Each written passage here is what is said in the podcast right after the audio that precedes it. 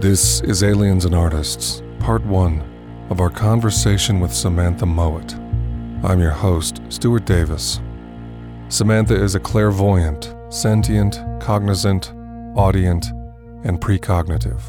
Her first contact experience included an entity singing to her in a non human art form to calm her out of a highly traumatizing experience after her twin brother died. For me, my contact actually started happening in a different way than it does for most people. I was born a twin. And when I was born, my twin brother made the choice to not be of assistance of like in this lifetime working alongside with me. He agreed that he would actually be working with me on craft. So what I mean when I say that is when I was coming into the body for this incarnation, I agreed that I would have certain psychic ability traits and that I would be having him as a support system. However, he decided that he was not going to be coming into the body with me because he didn't actually want to handle the vibration of being back down here again. And because of being exposed to death as my first stage in life, it actually gave me a better ability to see interdimensionally and to work with the other side or on the other side of the veil, depending upon your point of reference and point of understanding. And how this has actually been really beneficial for me is even as a very small person, from the time I was little, like babyhood, toddlerhood, childhood, you may wonder, well, how can you have memories from babyhood? You can ask a lot of your angels and guides to bring back your memories, things you've suppressed. That's a very easy thing for humans to do. But um, because I call him Danny, and so, what Danny made the choice to do is he would get different beings to come work with me. And he has been a constant figure with me throughout this life. But when I was this tiny little baby, I was only um, only a few weeks old, and my mother was suffering from, of course, postpartum depression because she had lost a baby. She didn't know she had twins. She had a lot of guilt about that, a lot of really intense emotional energy. And I, being this wonderful, stubborn little baby, was very mad at him I was furious with Danny for making the choice not to incarnate alongside with me. I felt like he tricked me. I felt like um, he kind of got me to come down here and do all the hard work and he'd have an easier time on craft. And so I was yelling a lot. I was screaming. I was one of those really temperamental babies. And so my poor mother, when my dad went to work one day, um, she had had enough of this crying and this screaming. And so she put me down in the center of the bed. And at that age, I couldn't roll over. I couldn't fall off the bed. There's no risk of that. I was much too little. And she closed the bedroom door and went into the living room and she cried. And what's really interesting is what I found a lot of small children can do is they can bilocate and project quite easily. So you can do either astral projection, which is where you leave the body in more of a conscious capacity, and your consciousness kind of leaves, but you still have an awareness of the body which is also part of what bilocation does is it puts you in two places. But what i ended up doing was i was astral projecting in part so i could see my mother in a different room see her crying see her um, trying to light a cigarette and just trying to calm her nerves because she was just so overwhelmed and um, motherhood was not quite what she was expecting and so, because I was such a um, temperamental little one, I was screaming, my lungs hurt because I didn't like how the smoke was in the air. I didn't like how the air quality was bad. I felt abandoned, and I was sending out these waves of energy out of me that was in a form of like frustration and anger. And uh, some of the beings that I work with, a group of Andromedans, and they came to come see me. So, how I ended up realizing this was happening was while my consciousness was partially in my body, partially out of my body, I was shown almost like this partially invisible outline of a being that's coming into my space. And what that looks like is if you've ever seen something like heat rising off of the road in the distance, how it has like that slight shimmery essence to it, how it's going back and forth. The image that is on the other side of the heat wave looks as though it's partially moving, has almost like a mm-hmm not quite mirage aspect. Anyways, this being came into my space and it was not quite visible to the outer eye. So for if my mom were to walk into the room, even though it came in near the door, she may not necessarily see it because this being was doing what I call cloaking, which is what a lot of people um, know as being partially invisible. So what he ended up doing was this being came closer to me it leaned over my little body and it started sending me loving energy, healing energy. It put a finger onto my little chest, one, possibly two fingers, I can't remember which, right at a, between my breasts, sending this energy through its body into my little chest to help take away the burning sensation, to help ease the anger and frustration that I was feeling. And as it was doing this, it was singing to me in a dialect or a language that my soul recognized. And when we're talking about the artistic aspect of multidimensionals and extraterrestrials, and especially with this podcast, you're looking at how some of these beings have a fascination or an interest in the art aspect. I view singing as a form of artistic expression. And mm. what this being was doing is it was singing to me in its own language on a telepathic level. But when you're having telepathic exchanges with these beings, it's almost as though you're hearing it audibly when in actuality someone could walk into the room and unless they're more telepathically inclined they're not going to hear the being giving me um, this beautiful song as a gift. And while it was doing this it got me to stop crying. My little face went from being beet red i went to that like kind of crying that babies do. And it was actually quite sweet and he reminded me that i wasn't going to be alone. Everything was going to be all right. I would have support in this lifetime and things would be easier which i think is quite wonderful and that was my first exposure in this lifetime to having these beings coming through, especially in a more physical capacity. And as my childhood really started to grow and develop, I was one of those children that had an invisible friend, not realizing that what I was seeing was a being on an interdimensional spectrum. When most people think of children's invisible friends, uh, they think about kids who see dead people and in part that is accurate because I was seeing my dead brother, but I was seeing him in his hybrid form. The body that he had chose to go into on a soul level, like his soul occupying a body on craft, he was showing me that body, which was a boy that looked very similar to me. He had red hair, these really big dark eyes. His eyes were more of like that almond type shape, which were really cute. And I thought he's just like a bit funny looking, but I didn't really think much of it. He's always been about the same height and size as me. And one thing that I've talked to some people about is the fact that when I was going to kindergarten and I was sitting in this room, I, he came to school with me. And while we're doing circle time, I remember looking around the room at the different letters that they have to teach kids, like uppercase A, lowercase a, all the way through to Z. And I was looking at the letters with him. When I got to the letter D, I felt a vibrational resonance where it felt like I was going to be a doctor of some sort in this lifetime. And when I asked him about it, because he and I had a lot of telepathic communication going back and forth, he said, Well, you're going to do healing, but you're not going to be a doctor. That's not quite right. And so I was going through the rest of the letters that were up there, and there was one that looked like it was um, W for witch. And I pointed that one, I'm like, oh, I really resonate with this one too. He's like, that's very similar to what you're going to be doing. That's a close, almost like point of reference to what you'll be doing. Not realizing that was the closest representation with those letters that were present to indicate psychic.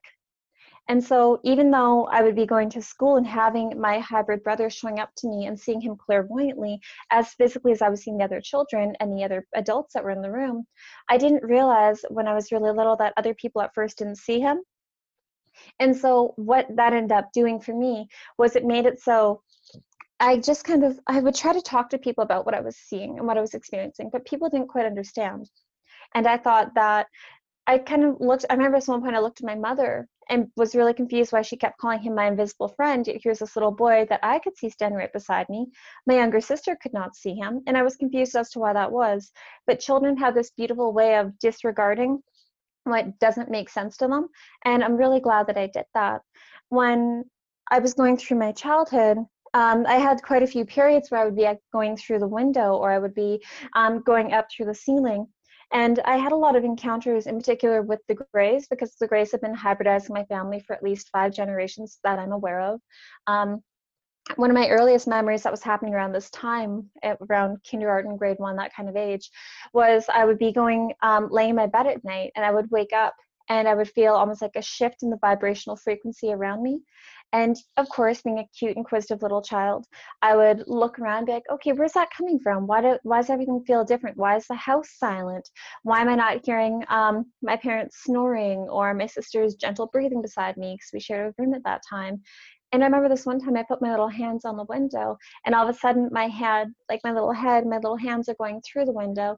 And there's a gray extraterrestrial that's in a crouched frog like position, um, holding on to the side of the building outside And as I'm coming through, this being and I end up making eye contact and everything starts to go black. And I didn't really think a lot of stuff like that back then. Um, I didn't realize it was contact. To me, it was just a part of life.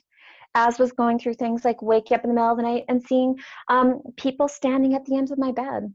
I think that because of my the way my psychic abilities worked with having death being present around me um, at my time of birth, I think it helped me to have a better ability to see through the veil and to really work on more of a clairvoyant level with a lot of these beings.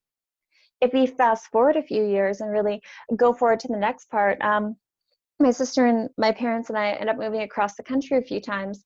And when we came back out to the West Coast, my sister and I had a lot of periods of missing time. We would be, my mom would send us outside to go play for the day, and we'd walk out to the woods or down to the beach. And before, next thing we know, oh, it's nighttime, it's starting to get dark, we have to go home for dinner. And my mom would ask us, hey, what were you guys doing today? And we had no recollection of what had happened or what was going on. And so what I've come to realize with a lot of stuff like that happening is when you're contacted, you can have entire sections of days that are missing, especially if you're going out where there's no one around you, because you have more physical contact occurring at that time.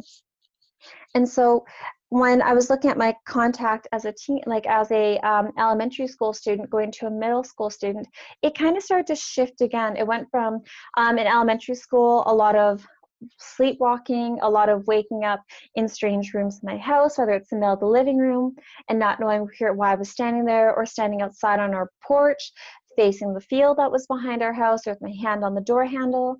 It was actually a little unsettling, I know, for me when I was little because I didn't quite know why I was waking up in these places.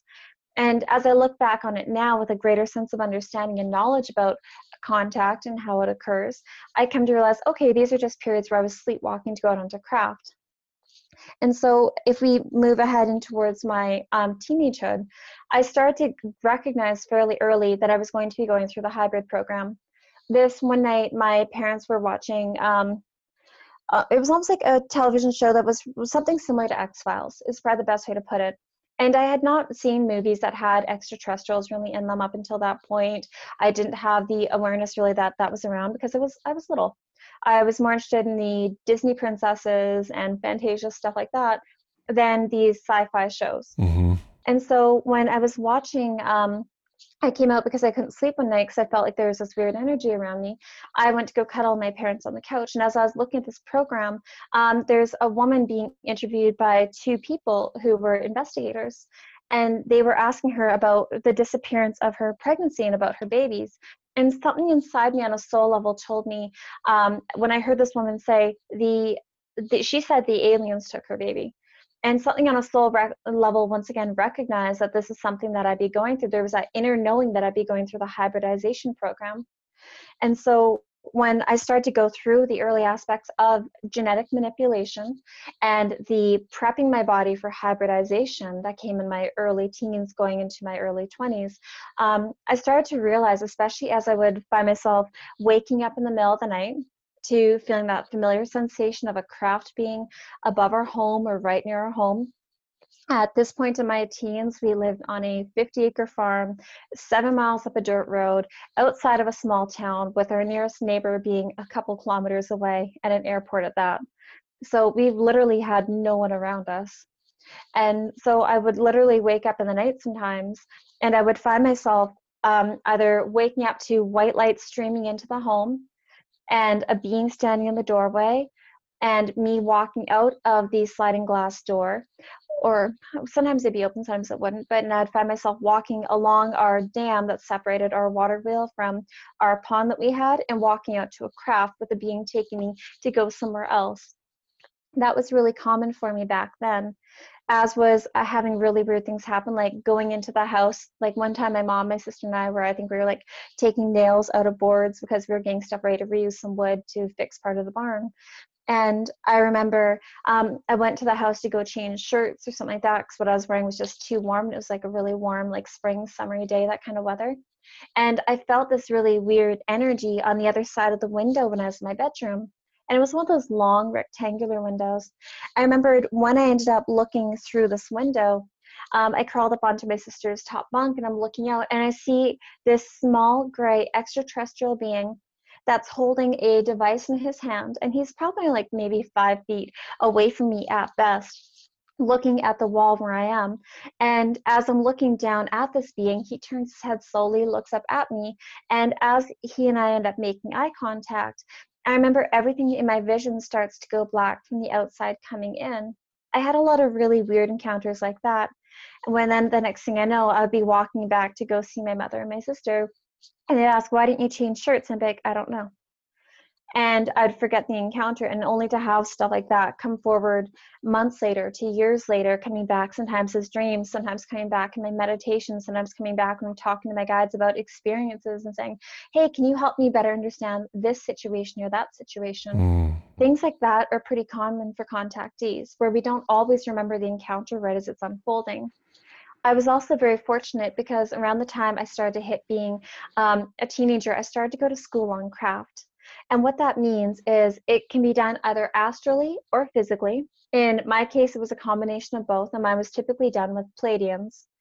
And so, one thing that I would often find myself in is a very small group, sometimes ranging from three to four people, sometimes ranging up to 10 or 12, really depended upon what we're doing. On the odd occasion, I'd have one on one instruction, but that wasn't as frequent. And when you're going to school on craft, um, it has more diffused lighting. There wasn't really any sharp edges in the room. It felt like it was like very um, gentle atmosphere. It almost felt like, you know, when you walk into a spa, how it feels so instantly relaxing and calming. It had that kind of vibrational resonance to it. And as I'm in this space, I remember I would often see the same other children that were always within a year or two of my age, and we'd be doing the same activity together these beings would be showing us um, various energies. They work their way through the different colors over the course of many months of, okay, when you see, look, this is energy, this is the kind of things that it can do. Great, let's learn about the colors. This is what the various tones of red mean. This is what orange means, all the way through the rainbow and the different frequencies. And then they would show the combinations of the colors and how those interacted and how they interconnect with one another so a bright cherry red mixed with like almost like a blood red mixing with like a deep brown that looks like it's kind of coarse and like very dense and scratched up and indicates someone that has tra- like trauma in that part of the body. Whereas like you'd have to look at the colors in conjunction with one another not only seeing the colors but feeling the vibratory resonance. And they really started to teach us how to recognize things on a clairvoyant level both with your third eye as well as your physical eyes and to recognize the incoming intuitive knowledge. So your claircognizance which is your download of information about something and your empathic ability your ability to discern the information um, and how it feels. So showing that conjunction that combination of psychic abilities being put together to really understand energy. And that is the one thing that i learned um, most strongly from Pleiadians as i was growing up was how to better understand energy and the correlation with it. At the time, I didn't realize that I was that these even were Pleiadians. I thought they were just my spirit guides or my angels. I thought, oh, okay, they're just really nice beings that I work with. I wasn't aware that there were humanoid, um, extraterrestrial, multidimensional beings at that time because that wasn't something that I had learned about from my parents. It wasn't something that I learned about in the books that I had read when I was a little girl, I was recognizing that I had contact, and um, I would see UFOs and hear stories about stuff like that, and really understand um, that I was someone who had seen these things before. It wasn't an odd thing in our family. If we end up seeing something, we could talk to our parents about it. And so I was that really odd girl in grade four who decided for my show and tell that I was going to bring um, a couple of mysteries of the unknown books that my parents had one's about Wiccan witchcraft, um, UFOs, and psychic. I know, right? Like I'm so lucky I didn't get beat up when I look back on it. you know, and so anyways, I was that child who had really had that strong inner knowing that these were things that were interconnected to my life. And my parents always made it a very safe space that we could talk to them about what was going on, which is really quite nice. Can I pause us here for a moment? Before we get too far along the timeline of your life, some questions have arisen. And if you don't mind, I'd like to go back and ask you a handful of questions about these early events in your life. So, to begin with, the fact that your twin brother's death was one of the first fulcrums in your early development. So hard, so heavy. There's the trauma from that, there's your mother's postpartum depression. The question I have is around the out of body experience you described while laying on the bed as your mother was pacing the house, trying to calm herself down. You relate leaving your body, being able to observe your mother and other parts of the house. What is the distinction between astral projection, bilocation, and dissociation? Because there are other categories of people who go through trauma and have out of body type experiences. They're not contactees or abductees, but they leave their body during traumatic events, during near death experiences. So, how do we know which is which? How did you know then? How do you know now what the difference is between experiencing a dissociative state versus the astral body, the etheric body, or an OBE, etc.? Yeah, of course. I can give you the best of my understanding. Um, one thing I should have mentioned at the beginning of this interview, Stuart, is everything that I'm telling you is based upon my knowledge, my understanding, and my point of awareness based upon where I am in my current evolutionary point with my psychic abilities and my contact. Of course, we always get more information over time, but one thing that I have come to learn is because I've had multiple incarnations where I've been dealing with psychic abilities, being everything from um, an oracle to a shaman to being a witch to being a psychic to a lot of things in correlation to this, I've carried forward a lot of past life knowledge. Absolutely everyone does have past life recognition and many of you are starting to have your um, past life knowledge coming forward. But even when i was very small um, as a small child i recognized a lot of what i was doing and how it differentiated from others. For instance when you are doing astral projection you can do astral projection from one of two ways. The first of which is you put yourself into a deep meditative state and you consciously step out of your body the other, which is when you go to sleep at night and the body goes into a state of rest, the soul steps away from the body. There's still an etheric cord connecting your soul to the body, which makes it harder for anything to jump into the body, at least easily. And that is part of why we have dreams from lucid dreaming to astral projection at night. And that's also where some people have astral encounters, which means when your soul, like for instance, I would lay in bed at night, I would close my eyes, and then my soul would come out of my body. And as my soul goes out of my body, sometimes I'll have ETs coming to see me on an astral form and take me onto craft that way, or open up a portal beside me and teleport me to being where they are, things of that nature. Whereas bilocation is when you're able to be in two locations at once with your consciousness. As you know, our consciousness is much more complex than what we truly understand. And so when I was very little and I was having um, I was having a lot of really weird experiences. So when you're seeing yourself in two places at once, your soul can see what is going on out of your eyes and what is happening in that moment in the room around you. You can still look around and turn, but your when your consciousness is bilocating, not your physical form, you're able to do something very similar to remote viewing, where you're actually able to view another location, another room room, another city, another town, another planet, doesn't really matter, um, with your consciousness. And it's almost like there's a split screen that occurs in the mind where one side of your consciousness is viewing one thing and the other side of your consciousness is viewing the other. And that's actually how a lot of clairvoyance works, especially third eye clairvoyance. Um, what people need to understand with clairvoyance is it is a bit more complicated than what people think. A lot of um, psychics uh, that are clairvoyantly focused will actually get most of their information from their third eye. And for beginner psychics, they tend to have their eyes closed most of the time, unless it's something really distracting or they want more clear detail. Whereas people that are more accustomed to working with their clairvoyance, they can have their eyes open, looking around, interacting with other people, and still receive visual downloads of information while their eyes are open.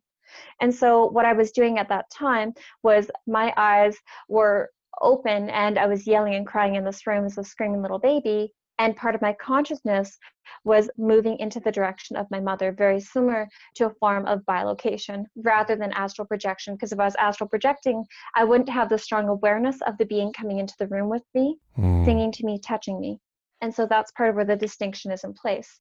In regards to disassociation, um, I want for you to further explain what you mean by disassociating, because when I perceive the word disassociating, I think people that are just shutting down their consciousness, people that go through things like MK Ultra, um, some MILABs do it quite often. Sure. Well, we hear of this, for instance, with rape victims.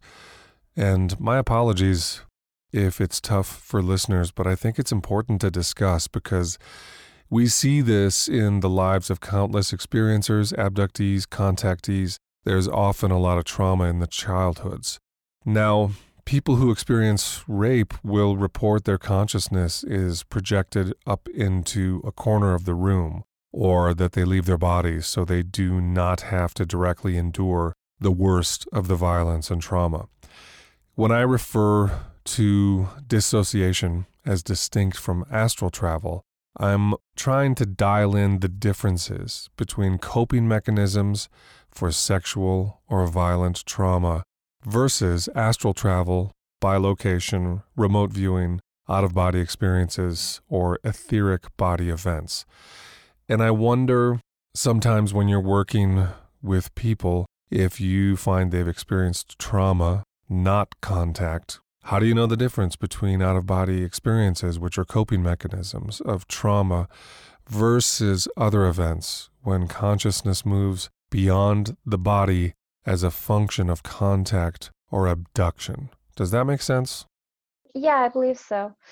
Okay, so let me explain this properly. Um, when I have a client coming to me and they are someone who, like, if they typically if they've gone through rape their guides if it's something that person has to deal with at this time to process release and let go um, normally it'll end up showing up in the auric body. So it can show up as something like um, bleeding out of the root chakra whether it's in the front or the back because of course that would be um, forceful vaginal or anal pe- penetration. Um, normally their heart chakra will end up having a diminished energy around it indicating shutting off or walling off the heart chakra. And so normally i'll see like bleeding red coming out of the root area towards the pelvic region the hips and what, normally when I'm talking to their guides beforehand, um, I will ask their guides. So as before you and I end up reading, I end up um, asking your guides seminar before I was talking to them, meditating, saying, hey, what's the important stuff this person needs to know? And quite often, if someone has to at this time deal with healing and releasing of the energy related to um, rape, whether it's my MKUltra victims or it's people that are MILABs or even just um, wonderful, normal people who've gone through horrible experiences like that, then I end up normally having their guides end up talking to me about it and what they need to be doing, how they can better deal with that situation. And sometimes I'll see it and the guides are like, this has happened happened to them, but they can't handle this right now. Don't talk. Mm. Some people um, think of it this way: if you're dealing with a client who is um, going through the awakening process, who is dealing with a lot of the emotional after effects of rape from their childhood, but they're unaware that these are patterns that happened to them when they were little, and they're trying to get to the point of it, but they're not at a state with their energy where they're emotionally balanced enough to learn that they've been sexually assaulted by someone. You bringing that to the surface and having them become aware of it can actually put them into a further state of depression, anxiety, and not able to handle things. And so, quite often, the guides will be like, okay, this has happened to them, but we're not going to be really mentioning this at this time. It's my job to respect what their guides are saying. But one thing I have noticed is a lot of contactees and abductees, MILABs and MKUltras, do have disassociative type tendencies where you could be talking to them, and especially if you're having like a really in depth, long conversation, it's like their mind kind of switches to being somewhere else where they just kind of like project out of the room. It's normally because there's a trigger involved, whether it's a verbal trigger or a visual trigger, things of that nature. But um, I find that's very common with them. Whereas when it comes to people that aren't going through the programs and the contact aspect, they seem to handle things a bit differently. So if you look at how contactees handle things and abductees, um, they will actually tend to be more, uh, have a lot more psychic energy around them that tends to allow them to, on one level or another, remember part of what happened to them. They may be like, I remember, I know I've been sexually abused at some point, although I can't quite pinpoint where, because there's that aspect of their consciousness saying, hey, we're going to start to bring you that memory, that awareness back. Whereas other people who aren't quite going through the awakening process as strongly yet won't have that same understanding and inner knowing. Do you see what mm-hmm. I mean? I think I do. Correct me if I'm off. So you are basically relying upon your ability to read a person's auric field. In doing so, it becomes apparent to you which injuries or issues have an origin in straight up trauma, and then the guides or protecting presences around the client will indicate to what degree, if any, the client is ready to do work on this deep trauma. If it's too soon and would increase injury, then the work is prevented until there's a time that it can be done. If work can be done, then you move forward with it in that session. It is somewhat reminiscent of transpersonal hypnotherapy, in which we rely upon the deepest registers of the person to determine what healing and integration can safely take place in a session. If it would be unhelpful or re traumatizing, the person's own deepest register prevents it. It governs the pace and depth which suits their own highest and deepest good. Does that concord as a summary? Yes, I would say that actually beautifully describes it kind of funny you say that because a lot of people that I've end up talking to who I've given readings to who actually need to um, better remember a lot of the abuse that they've gone through either in this incarnation or previous um, will get directed to do hypnotherapy done on them like regressions to help them really understand where a lot of these blocks come from. They the guides aren't always willing to let me be the one to be like hey look you were sexually assaulted at the age of six it was by this family member in this season at this place.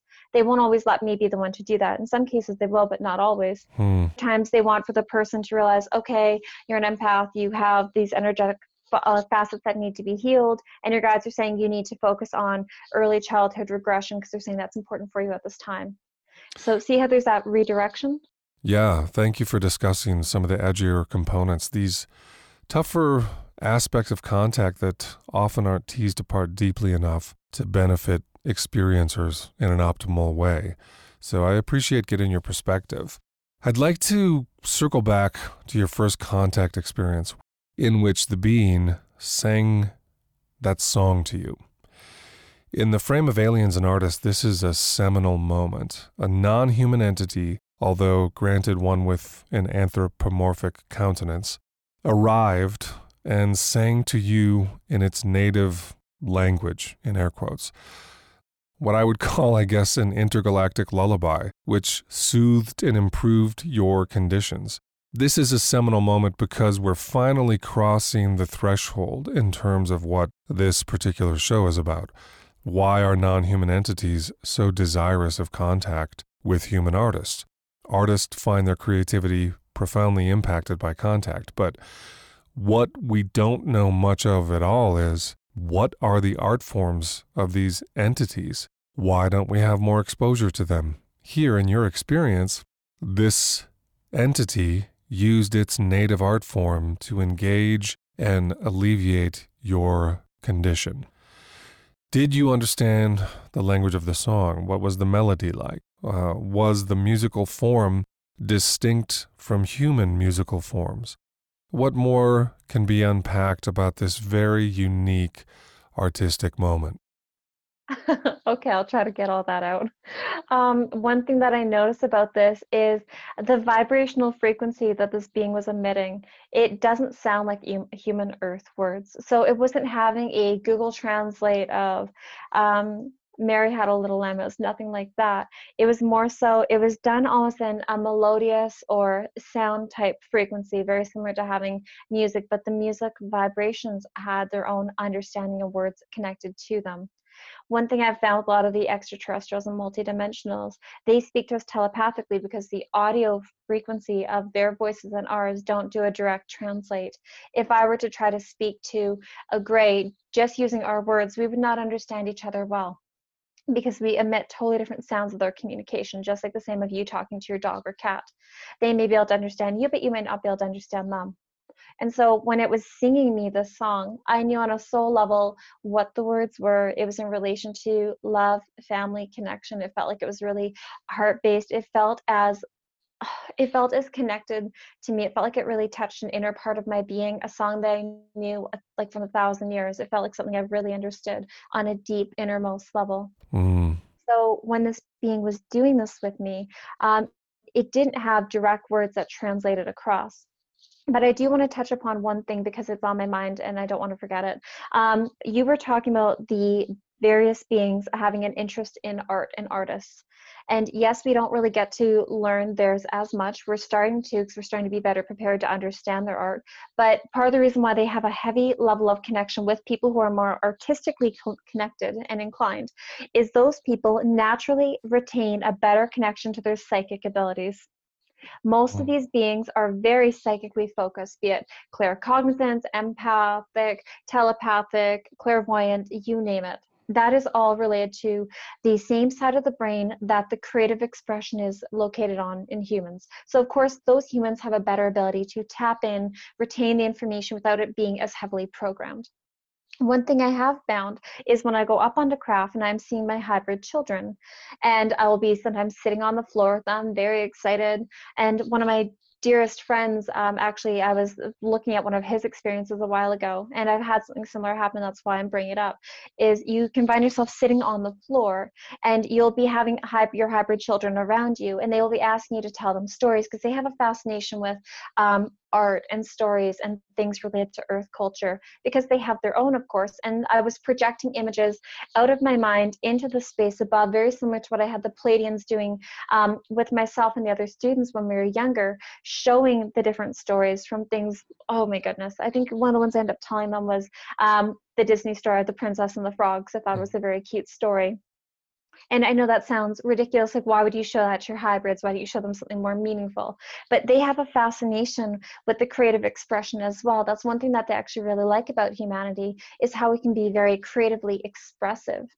We have such a diverse level of understanding because we have such an interesting combination of DNA and the way that these DNAs are interacting with each other create different levels of creativity, points of understanding, and awareness. And so when I look at on the flip side and look at the extraterrestrial um, expression of creativity, I am not very good at drawing to save my life. I'm really not. I've gotten better over the years, but when I will sit down to try to draw out a being, it comes out looking like a very rough sketch at best. But if I sit down and ask the being who I had contact with to partially come into my body to give me downloads of information about what I saw and what they look like and things related to the encounter, it goes from being a very um, almost like sad looking sketch to being a very well done sketch in the same length of time because they naturally are more able to project into us in that manner. And they do have an appreciation of art. When I ended up meeting one of my favorite hybrid beings on crafts several years ago now, I believe it was like five ish years ago, um, I noticed that she collected human things. She had a deck of playing cards. She had a couple books. She um, was looking for an oak desk. She had a desk, and she loved the craftsmanship of the human things that she had because she had a portrait of her her body that was comprised of human DNA. Mm-hmm. And she showed a fascination with the way in which the carving was done into this desk. She loved the way the old school playing cards looked. Not just the, the paper, um, the card being slightly shiny, but how the images were done she loved the way the binding of the books are comprised. And when you look at these beings, you start to understand them on more of a complex level. You realize that quite a few of them actually do have an appreciation for the artistic aspect. One thing I've found in particular with Pleiadian beings is a lot of their energy and the type of craftsmanship that they do in regards to architecture is concerned does seem to be more harmoniously based. You won't notice as many direct square cut lines like we have here, where if you look in the room you're in, you will see a thousand and one square squares and rectangles and angles. With theirs, it seems like a lot of the things have more of like a gentle curvature to them, be it on their crafts or in their homes. So for them, right angles don't carry the architectural currency which they do here. I agree. It's very black and white here, not a lot of creative expression that way. Because I'm a songwriter, I'm really interested in this song the non human entity performed for you. So permit me a little more exploration. Would it be accurate to say this alien song was not like a human song, in which we have lyrics over music, typical structures of verse, chorus, bridge, etc.? We know these musical forms just as we know sentence structure or the norms of city planning, etc. Each human medium has its patterns. Are you describing then that in this non human song, the melody and music intrinsically had the meaning braided into them non verbally. So while there were signifiers and reference evoked, they weren't structured as conventional lyrics and music. Is that accurate?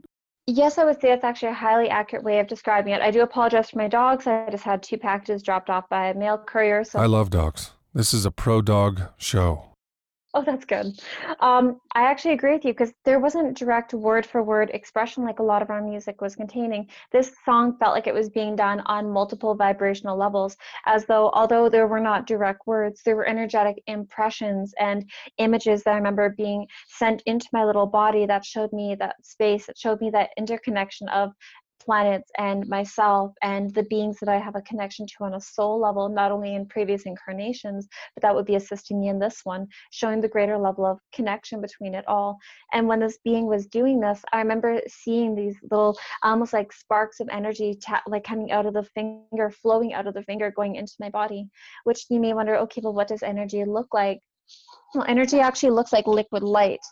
Um, when you describe liquid light to someone, it's almost as though there's a million tiny little sparkles of sunlight that are cascading through a liquid form rather than the airtight form that we typically see it with. It's like if you were to throw um, a lot of glitter into a into like more of a thicker liquid substance like a clear glue it can look like that cascading down and coming into someone and it was within that energy itself that i feel the healing vibrational frequency is contained within I am so sorry. I don't know why the carrier isn't just leaving a package. um, so when I'm looking at this and looking at the way the being was transmitted this into me, I've actually found that when I see some of my hybrid children, um, quite a few times I will be picking them up and I will be singing to them sometimes songs that I know on a soul level that aren't earth human. I don't think it's light language necessarily. I think it's more so related to their ET dialect because you'll find when you go up onto craft, sometimes you won't stay in the same body that you're in. Sometimes you'll go and have it a different body. And you may wonder, okay, well, how is that possible? Are you shape shifting? Are you going to like a clone? What's happening? And it really depends. I have seen myself shape shift into different forms before when I'm on craft. I have seen myself step out of this body, go into other bodies. So it really does depend upon which group is abducting me. But the reason why I'm bringing this component up, Stuart, is when I've had some of my hybrid children come into my home and me see them, I it's quite common for me to pick them up and rock them back and forth and to sing them some of the same songs that I sing to my children and they seem to enjoy that just mm. as immensely as the human children. So to me that shows a great um, passion or interest on their level for song for creativity for that deep vibrational resonance that comes with the connection. Go ahead. Well it evokes music as a universal language one of the easiest ways to facilitate mutuality and intimacy among disparate beings we experience it among ourselves as humans, and it makes sense that it would extend to other sentient beings. I appreciate you going into detail on that. I'd like to look at your relationship with your sister, if you're okay with it. You describe moving across the country, having shared experiences of missing time with her. Does she speak about this publicly? Do you have conversations about these experiences with her? And do your recollections of those missing time events line up today? Is she public? And if so, what does she share? Well, she's actually a really beautiful soul in a lot of ways. Um, when my sister and I actually sit down, because we live quite far apart from one another, but when we're able to actually sit down and talk about things um, together, we are able to discuss any of our experiences that have happened. And one thing I find kind of funny is we both recognize that we've had quite a few periods of missing time and weird things that have happened in our childhood. A lot of it does line up with each other, which is nice. Um, she is going through the awakening process as well, which has been grateful like i'm so grateful for because it makes my life so much easier having a family member that i can call and talk to be like hey i'm having this going on I'm dealing with really bad ptsd or i'm super stressed out over this happening or whatever is going on and she's been a really beautiful source of support. She is not out in the public in the same way I am. She doesn't have a YouTube channel, speak at UFO conferences, writing books on it, any of that. Um, her energy and focus, what's interesting is she is a lot more artistically inclined than I am. And she is the one who is actually better able to draw, paint, things of that nature. And that's part of how um, her connection towards her soul and her contact is better related she's actually someone that I was going to have draw out some of my experiences because she is much better at drawing than I am because I feel with her place of connection, especially sharing a lot of the same um, hybridized DNA, because our bloodline is has been hybridized for a very long time. Um, I do feel she'd be able to better tap into that inner knowledge and inner knowing. And so that's part of what I've really liked about it. But when we look at her being out in the public, no, she's not that point. She might be in the future, but that's completely her call. But one thing I find really funny is um, with the people that she and I ended up growing up with, because we did move around the country, but we tend to keep going back to the same couple locations over and over. Um, there's a couple kids that we end up going to middle school with and high school with that she's still in touch with, and she's actually had some contact experiences with these people. And I find it really funny because when people think about contact, they think of it being very isolating. And in a lot of ways, it can be, especially depending upon where you live in the world. But we were very fortunate enough to grow up on Vancouver Island for a lot of our childhood. And it's actually a very open place there. It's, um, it's not uncommon for people to have like i remember with various places i've worked at or um, even would visit friends and people will talk about extraterrestrial experiences bigfoot sightings fairies things of that nature is actually more common if you start talking to islanders about things that they've experienced that are odd or paranormal.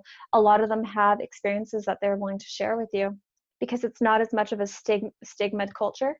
Um, it's very open and free, and I think it has to do with the vibrational frequency there. So I'm sorry for going off on a bit of a tangent, but i think a piece of interconnected. No, no worries. It actually pertains to one of the questions I have in mind, which is what was the most effective and helpful for you as a child going through these stretches of time where you feel confused, disoriented, a deep sense of vertigo?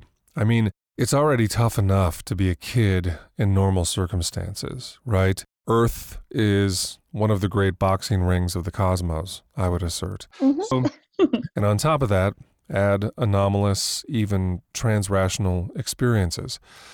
What helped you move through these difficulties as a kid and make sense of it all, so to speak?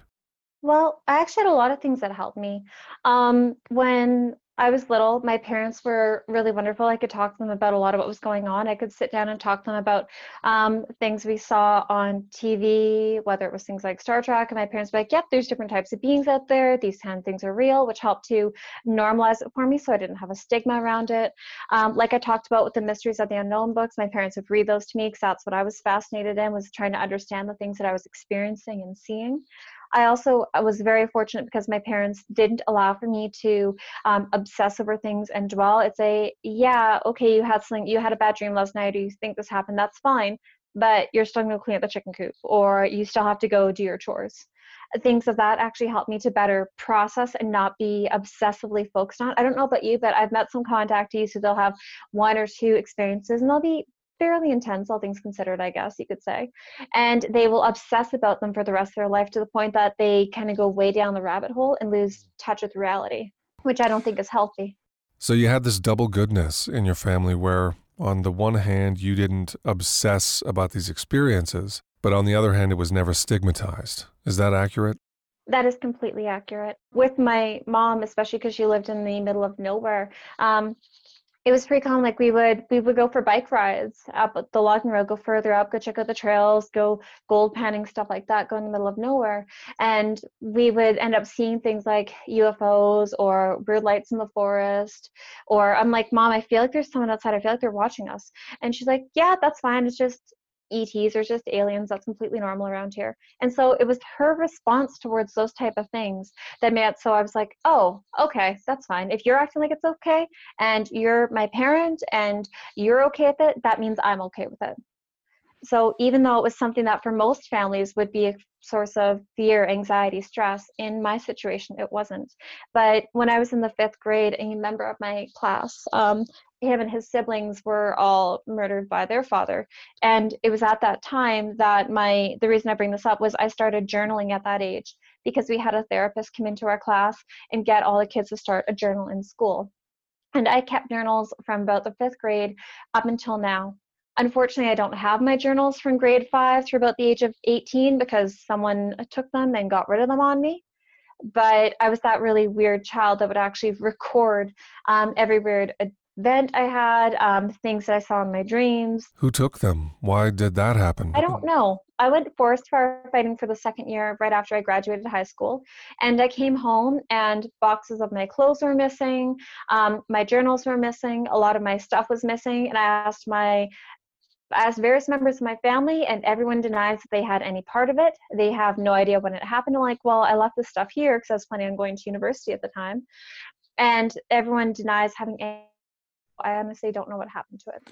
Did you make inquiries to your guides, allies, and non human intelligence as to where these things went and what could be done about it? No, but that's actually a really good idea, so I should. Yeah. I mean, that seems like a vile transgression. That's actually sometimes it's the most obvious thing to do. that escapes their mind. That's adorable.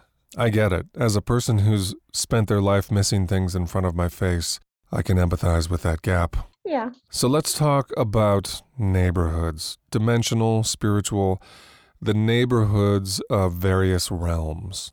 We know you've had contact with greys, mantids, reptilians, light beings, andromedans, pleiadians. We can make a very long list. In terms of neighborhoods, can you help us understand what the home turf is for these respective beings? Do they run into each other? Are the dead encountering greys? Are the fae working alongside mantids? Are these neighborhoods separate, distant, adjacent, contiguous? So you're wanting to know which beings are interacting with which beings in correlation to their dimensional frequencies and which ones are overlapping, interconnection, ones that I've seen having contact with each other, and if so, under what circumstances, things of that nature. Exactly. And also, where are these neighborhoods? Another planet? Another dimension? Where and what is the figurative landscape? Well, I get it. Well, what's kind of funny is I want for you and your listeners to all think of the um, beings we consider to be extraterrestrial and think of most, most of them as actually being multidimensional. And I want you to think of the dimensions that are going on being similar to a very thick novel that's in front of you, and you turning that novel onto its side and each page represents a vibrational frequency. Now, typically, humans are able to interact with a couple dimensional frequencies below us and above us, things that are close in range. And so, when we're looking at the beings that are predominantly interacting with the majority of humans, so we have things like fairies and Sasquatch, we have things like um, some of the lower vibrational Pleiadians that are in the fourth and fifth density, which are very close in vibrational frequency to ours, same with a lot of the reptilians. Um, those are beings that are all kind of overlapping off the top of my head. Same with the manta, mantis, manta, or mm. mantid, pardon me. those are all closer in vibrational frequency to us, as are most of our hybrids. Whereas these beings you can see in a number of encounters that are inter- interconnecting with each other. I haven't seen, to the best of my recollection offhand, grays and planes in the same space. However, I have seen grays and light beings or angelic beings be on craft at the same time, which tells me that some of the highest vibrational beings that we're able to perceive from our universe and the universe that like we're within the vibrational spectrum of. So meaning not just the one that has the Milky Way, but you know how um, there's roughly almost like the universe actually goes in spirals and it keeps going up higher and higher and lower and lower and each one's like a slight octave off from the next. But what i want for you to understand why i'm bringing this up is in this one encounter that i had um, quite a long time ago i think it was 2014 maybe 2013, somewhere in there. Um, a dear client of mine, really wonderful woman, had been sexually abused when she was a child for many, many years. Her root chakra was bleeding out. Um, she actually was developing, she had developed liver problems and was in liver failure. Um, she had her heart chakra being wickedly closed off. And when I was giving her Reiki healing one time, um, I had these three grays that actually popped up into my third eye right away. And what's funny is sometimes when you're having information come to your third eye, it can be like all of a sudden movie's playing in your head and you're like, why the heck is this happening? And these grays were trying to get in touch with her saying, hey, look, we'd like to help heal you. We'd like to help fix you. Long story short, I asked for permission um, on her end to let them help give her healing energy. And within a week or so of that, I found myself going up onto craft in one evening after I'd gone to bed. I believe this was a physical encounter because of some of the things that happened. And as I was on craft, I was with this um, one being that walked me into a room. There appeared to be a few gray extraterrestrials in the room as this woman laid upon a large crystal bed. Um, it looked very similar to a rose quartz, which, which tells me that the grays are using the vibrational frequency found within crystals as well as light to help reestablish um, better balance within the various levels of the etheric and energy body as well as the physical body. And there was an angelic being that was present there. Now, when many of your listeners hear angel, they're going to think of these beautiful, um, elegant, long, skinny people with long hair and long, beautiful wings. And that's never have actually seen the angelic beings. Rather, I want you to think of a being that is comprised of light, that is made from um, a million tiny stars, being comprised of pure energy, very similar to source consciousness. And when this being was actually working around this woman, it actually made it so she was better able to, um, she started to get better. Her healing started to actually really take place. It rebalanced a lot of the things that were wrong in her body and helped her body to actually be able to heal past the point of her liver shutting down. And so when we're looking at the correlation between a lot of these beings who are interconnecting with each other, I have seen um, reptilians and greys in the same place. That's quite normal. Um, I have seen what looks like hybrids with almost every type of group, which is fine. I've seen Lyrans and Greys in the same place. Um, the reptilians are a bit more complicated that way because I see them more commonly with humans, and then I see them with other ETs. I have seen reptilians and Pleiadians in the same space. That was one of my er, um, really strong memories that came forward about how I came to be on this planet. But not all reptilians are bad. Some are quite lovely, but this group unfortunately wasn't very nice towards us and did end up eating them. But that's just that's just one group. I mean, Eating them. Yes. Can you say more about that? I mean, did you witness did you witness them being consumed or what happened? So, when you had sent me questions earlier, you wanted to talk a bit about past lives. Yeah. One thing I've done um, for a very long time, since I was in my late teens, is I've been trying to have as many of my past life memories come to the surface. I started having them coming when I was a little girl. And I want to really get a better idea of if you know where you've been, you can have a really good idea of where you're going. And even though time and space doesn't exist the way we're taught it does, um, I knew it would help me to have a better understanding of my soul's capabilities the more I recognized and understood my past lives. And so I asked my guides, could you please help me to understand why I'm on this planet? I hate being here. I feel alone. The people don't understand me. Um, I'm able to help them immensely, but I'm not able to really feel that strong sense of soul connection. And so my guides end up bringing one of my memories for me. Um, they end up showing me an image of a craft that looks like it was comprised of mostly light. It looked like it had other components to it as well. And then the next thing that I end up seeing, so it was done into like, you know, when you're watching something like a movie and it's cut into fragments where it's showing key scenes with each part. Mm-hmm. Thing I knew, I could see the craft looking like it had been hit. It was falling into the earth. I saw it landing in South America. Um, I saw it going deep into the ground and it finally stopped within a cave. As the dust finally settled, I saw this um, almost like this hazy or smoky essence towards the top section of the roof of the cave. I saw these humans that were within this cave that were earth humans. They appeared to be Latina in appearance, and they look like they're in a catatonic or dazed state. I'm like, well, that's kind of odd. Why are they like that here? And as myself and several of the people uh, who ended up coming out of the craft with me, I looked at us and we were not in clothing for expedition. We were not in clothing for um, any form of interacting with a different planet. And I looked at myself, I'm wearing this longer dress that has like a whitey type essence to it. Um, it looked like it covered most of my body. My hair ended up being quite long down to about my bra level or my waist. The other woman that I was with, her hair was between her shoulder and her bra length right in there. The men all had shorter hair that was more straight that went to about their shoulder. And I've seen that very commonly with Pleiadians. Almost all of them do have longer hair. I don't think I've ever met any that do have short hair based upon my experiences. And what I looked at is we were not the typical clothing that I've seen Pleiadians in most of the time, which told me that we were not meant to be coming down onto the planet. And what had happened was I knew that several of the people that we had traveled with were dead inside this craft, but that we must end up leaving this cave. And as we're walking about, um, we're trying. We notice at the other end of the cave, they're we intuitive because the planes are very intuitive. They're very um, claircognizantly focused, very empathically focused, very clairvoyant. Um, we knew that in order to get out, we had to go through this way and get up to get to the surface. That way we could be rescued and saved. And we knew that our ship had been, um, someone had locked onto us and sent something to it that actually knocked us down. And we ended up realizing right away that there were um, these green reptilians in the cave with us. And it's absolutely terrifying to be hunted by these beings. It felt like a game of cat and mouse where they're coming around us and tormenting us as we were working our way through the cave. And one of the men that we were with, he was in a slightly dazed state. Um, I can remember him having his feet grabbed from under him and pulled away from us. And it's weird seeing like the smoky entrails because I think it had something to do with the energy coming out of our craft um, it almost seemed like there was a mixture between the energy creating like steam in the air because it looked like it was thick, almost like very cloudy, like fog like, but not quite. And it was really hard because I remember seeing one by one the people in my party getting picked off. And I remember um, the last thing I remember is having my own feet grabbed from under me and knowing that I was about to be eaten. Now, not all reptilians are like that. Some reptilians actually are very love based, some are downright wonderful. And one thing I have found with the other reptilians on the other side of that is there are reptilians that are actually working in the benefit of humanity.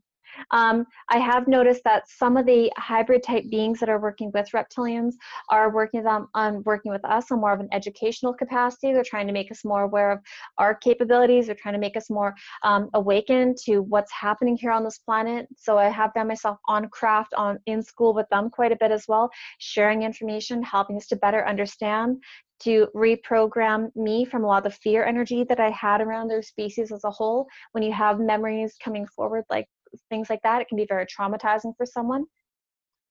So, one thing that I have found in relation to the whole looking at these beings as they're pairing together, I have noticed elementals like the fairies being present with grays before so when you're looking at the grays, the grays are very close in vibrational frequency to a lot of the elemental kingdom. Elementals and grays um, are in a similar vibration to us. I would say between us and a little bit higher, depending upon the human, of course. And what this ends up meaning is that they're more connected to the earth energies, to the planetary energies. They're very plant-based in a lot of ways, as are the fae or the fairy kingdom, the elementals. And that's part of why the two seem to have a lot of overlapping. I have noticed that they work very hand in hand. I've had encounters where I've seen grays and fairies in the same encounter. To me, that means that they're both comfortable with each other, not necessarily working together, but they have a lot of overlap. Do you see the distinction? Yeah, I want to ask more about this. Following on from that, we've touched on some of the dark, heavy stuff that is included in contact. A big question that comes up around experiencers is sovereignty. I've written about it. I won't go into that now. I'll just put a link in the show notes for anyone who wants to read that post on human sovereignty. But it's about the sovereignty of each individuated soul. How does an experiencer, A, resolve the traumatic dark experiences with our spiritual sovereignty? It seems like a lot of sovereignty has been transgressed. Uh, so, how do we protect it? And part B, what are the strategies or tools which you recommend for cultivating such protections? Can you speak to these issues? Of course. Um, there's a few things that you need to realize with any of these beings is there's not a single being in this universe that is worth more than you or worth less than you. We really are all created equal. And so, just because something has a greater place of understanding in regards to its knowledge, its technological capabilities, its psychic capabilities, its um, length of life, um, health, beauty, intelligence, really doesn't matter. We are all honestly created equal. And when you're dealing with these beings, I've noticed that there seems to be this really interesting perception where quite a few people either demonize the extraterrestrials and the multidimensionals, or they look at them as being very similar to gods and being flawless. Um, opinions, from my place of awareness, are highly toxic. I think it's just as toxic to look at the Pleiadians and think they're all love and light and all only have the best in Reverend and I think that's equally as toxic to not see how there's bad things within their culture and their society. Um, and I want to bring this up in relation to sovereignty because people, when they think Pleiadian, they think, oh, they're love, they're light. They'd never hurt a light, they'd never hurt anybody, not realizing that in order to survive against the Draconis reptilians, you have to be capable of protecting yourself on an energetic capacity and a war capacity as well. And people forget that and because they're still on a very similar vibrational frequency. Pleiadians are divided into two groups from what I've noticed. I've encountered very high dimensional Pleiadians that appear to have almost like a bluey type essence to their soul. It seems that they're closer to a light body than a physical body. And I've encountered Pleiadians that are very similar to us with much better, um, almost like genetic symmetry where their genes are more healthy, their bodies have better symmetry, they're, um, they've got more balanced hormones, things of that nature, higher cognitive capabilities and psychic capabilities. Whereas when we look at the other aspect where people are demonizing the extraterrestrials and multidimensionals, that's also placing yourself in a place of victimhood. And that is one thing that I've been doing my best with over the last several years is to make sure that I do not idolize any one group nor demonize any one group because I have found that there's actually a very broad bandwidth um, in place here. And when we're talking about sovereignty, when you come at things from the understanding that I am no better or worse than anybody else, you start to see yourself on a level footing with them. And by simply shifting that perception within yourself, where I am an equal to you, you will regard them and the way in which you interact with these beings in a completely different manner. And that is one thing that I have done with my children, is I've taught them, yes, you are going to have encounters with everything from reptilians to light beings to Pleiadians to angelic beings to you name it. We've talked about it and they've encountered quite a bit. But I've also explained to them that if you're having a being trying to do something to you, like let's say um, with my kids, they've woken up with weird bruises on their body or injection marks or things like that. And I'm like, do you remember this happening? And sometimes they'll say, yeah, I remember what was happening. I'm like, well, did you say anything? They're like, no. I'm like, well, did you ask them why they were doing it? They're like, no. I'm like, so why don't you ask them? Why don't you tell them you're remembering? Why don't you tell them if you don't want this? I don't want you doing this really is having a voice for yourself and getting that habit of standing up for yourself. I've had encounters where I have freaked out at beings because um, they want to switch out the person I was hybridizing the most with. Because I've had some people that I love breeding with who I make very beautiful, happy, healthy hybrids with. And other people, um, in one of my encounters a couple years ago, I was on craft and I was asked to change out of what I was wearing because sometimes you will um, go up on the craft and you'll be go in your pajamas and they will for sanitation reasons and everything else they will actually take you out of the clothes you're wearing especially you're doing things like breeding for hybridization and they will put your clothes um, off to the side somewhere and then you will either be naked or you'll be um, sanitized and asked to have something else put on.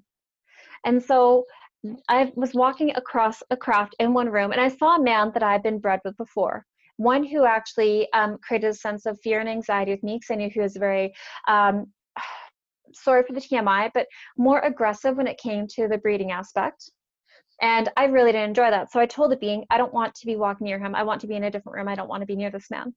And so this variety of um, gray, I believe it was, was very compliant with that. She took me out of this room and took me to a different one. And so, quite often, when you're actually willing to say to the beings what it is you want, what you need, you are establishing a sense of sovereignty. I've also gotten very mad at other beings who have projected images to me of various family members, friends, being like, I know you're not my aunt. Stop pretending you are. Stop mm. showing me this face. I know you're lying to me. And because you're establishing that sense of understanding that, hey, I realize that this is not you, you're standing up for yourself, you're saying, do not lie to me. That is very important in the establishment of your sovereignty as well. Whereas on the other hand, when I encounter beings that I feel a sense of loving connection with, I have no problem hugging them. And if I don't want for them to touch me, I have no problem saying that. You do have to get in the habit of standing up for yourself in your day to day life if you're going to establish sovereignty within your contact. Now, it will not always be abided, they will not always listen to you and respect you, but that is a start the next thing you could do to better establish a sense of sovereignty within your connection is to actually gain control over your energetic body. So, what I mean when I say that is the more you meditate, the more you start to recognize the energetic channels that are going up and down your body, gain control of your ability to move energy from one part of your body to another and out of your body, the more you're going to be able to protect yourself, whether it's on this dimension or in different ones. I've had multiple physical and astral encounters where I've encountered beings who weren't necessarily um, treating me with what I thought was respect. And I have sent bursts of energy out of myself, thrown balls of energy at them. And you may think, well, Samantha, that sounds very sci fi. That doesn't make sense. How the heck are you able to do this? And it's simple energetic manipulation that anyone can learn how to do we've all been near people who we felt like our energy body um, was being drained by. People who are like exhausting and draining those people are sucking energy out of you you can feel it. Or you've been near people that have given you like kind of rubbed you the wrong way and you're like oh it gives me the creeps to be by that person you get that like weird energetic shiver. That's your vibrational frequency recognizing an incompatibility of your auric field with someone else's and so when you take that to the next level, which is then recognizing your own auric field and being able to move your auric energy around, you're able to take parts of your aura and push beings away from you. Um, the first time I end up consciously knowing that I was meeting a reptilian, granted, I've come to learn that was undoubtedly not the first time, but it's what I had thought was the first time for a long time. Um, I end up taking energy and connecting to source and pushing source energy out and away from me to get this being out of my space. Be sure to catch part two of our conversation with Samantha Mowat.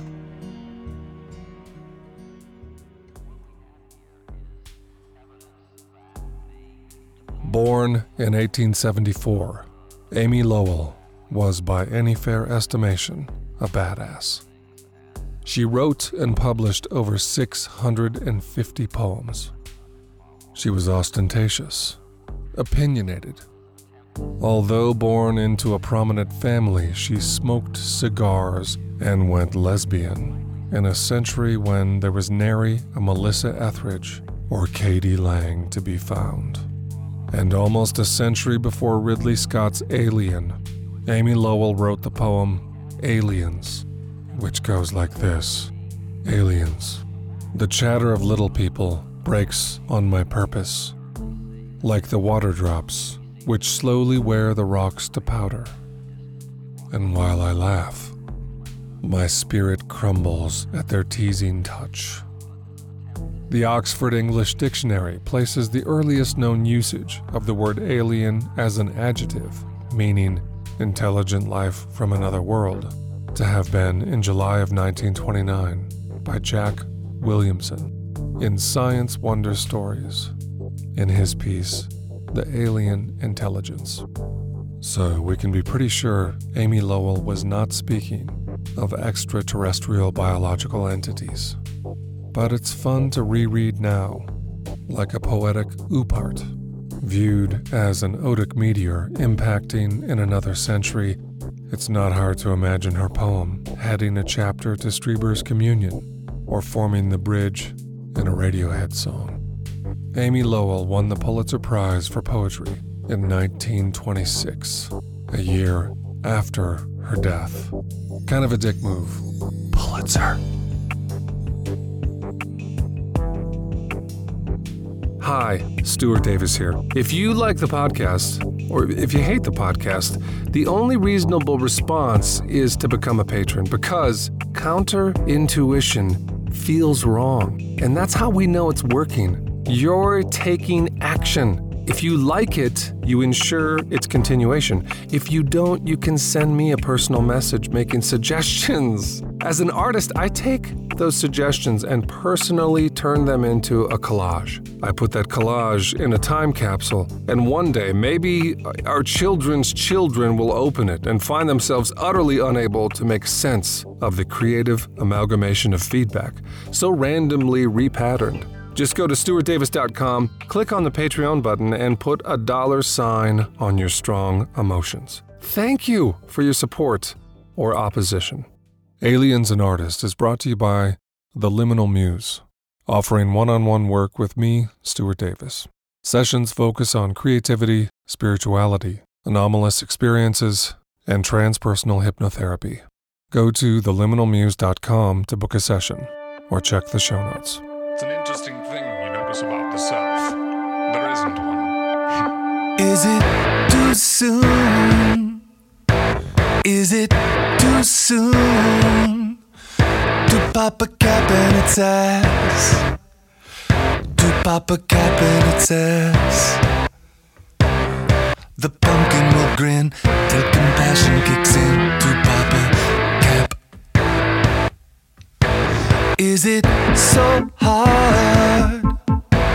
Is it so hard to put a kiss on its lips? To put a kiss on its lips. Blow it out into space where it is erased